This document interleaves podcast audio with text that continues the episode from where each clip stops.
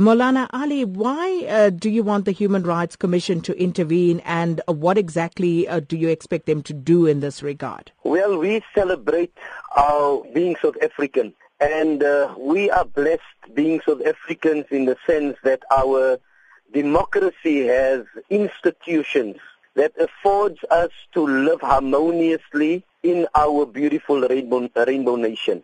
And in the instance that has taken place, remember we had an incident in Langebaan a week ago.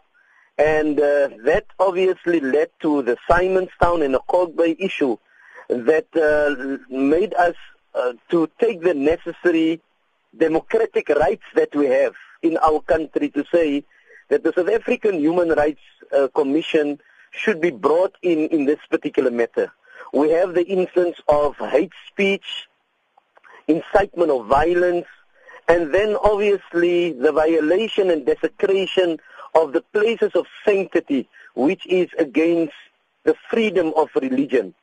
We believe that the violation against the mosque is a violation against all places of sanctity in our beautiful country. And uh, what do you have in mind in terms of, uh, you know, the possible outcome for this? So in the instance of the Simon's Town scenario, the, case had been lodged with SAPS and uh, for, for criminal injury that the perpetrators should be brought to book. But with the Human Rights Commission, the idea is that we need to follow through on a certain process and then to be able to introduce a reconciliation with the perpetrators and be able to uh, showcase to South Africa that by using our institutions here, how can we be able to move towards a greater understanding and cooperation and the coexistence in our country? Well, and uh, since this incident, have there been any others? Have you had any engagement with any other stakeholders regarding this, Moulana? Well, we are glad to say, you know, we uh, we have noted the city of Cape Town.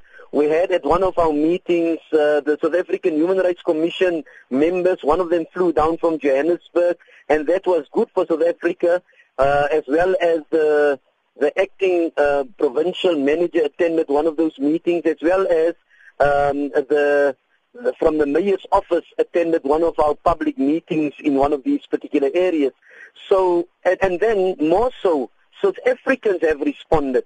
The people in the neighborhood of these uh, two mosques that had been uh, affected, they have written letters. Yesterday I spoke with a lady from the Buddhist community in Simon's Town they have responded. We have a letter from uh, some Jewish community in Kalk Bay. These are all positive things that comes out to showcase that the mosque plays a pivotal role within the community and society, and it has uh, wonderful engagements of with the neighbors uh, around the mosque.